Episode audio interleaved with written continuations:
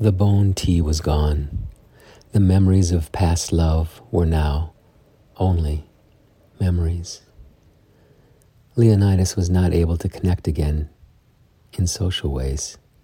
His heart remained broken, which led to an evening routine of wandering, searching for what he could not find: inclusion, connection, surrender to another.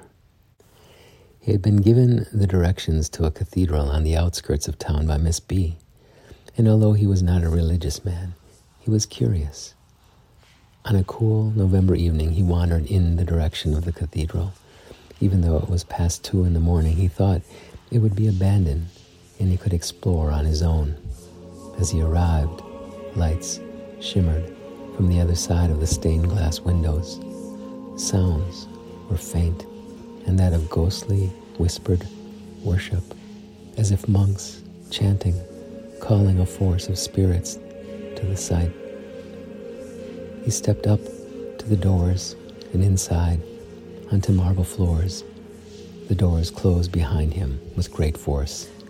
Instantly, he was swept into the movement of the crowds. What was this? People were engaged in rapturous waves as he was absorbed into the thoughts of the whole. All were twisted onto each other and yet above the floor as they seemed to float. Leonidas's breathing intensified as he felt his body rise and fall and then fold onto those around him as he was swallowed into one. One form, one shape, one being, all.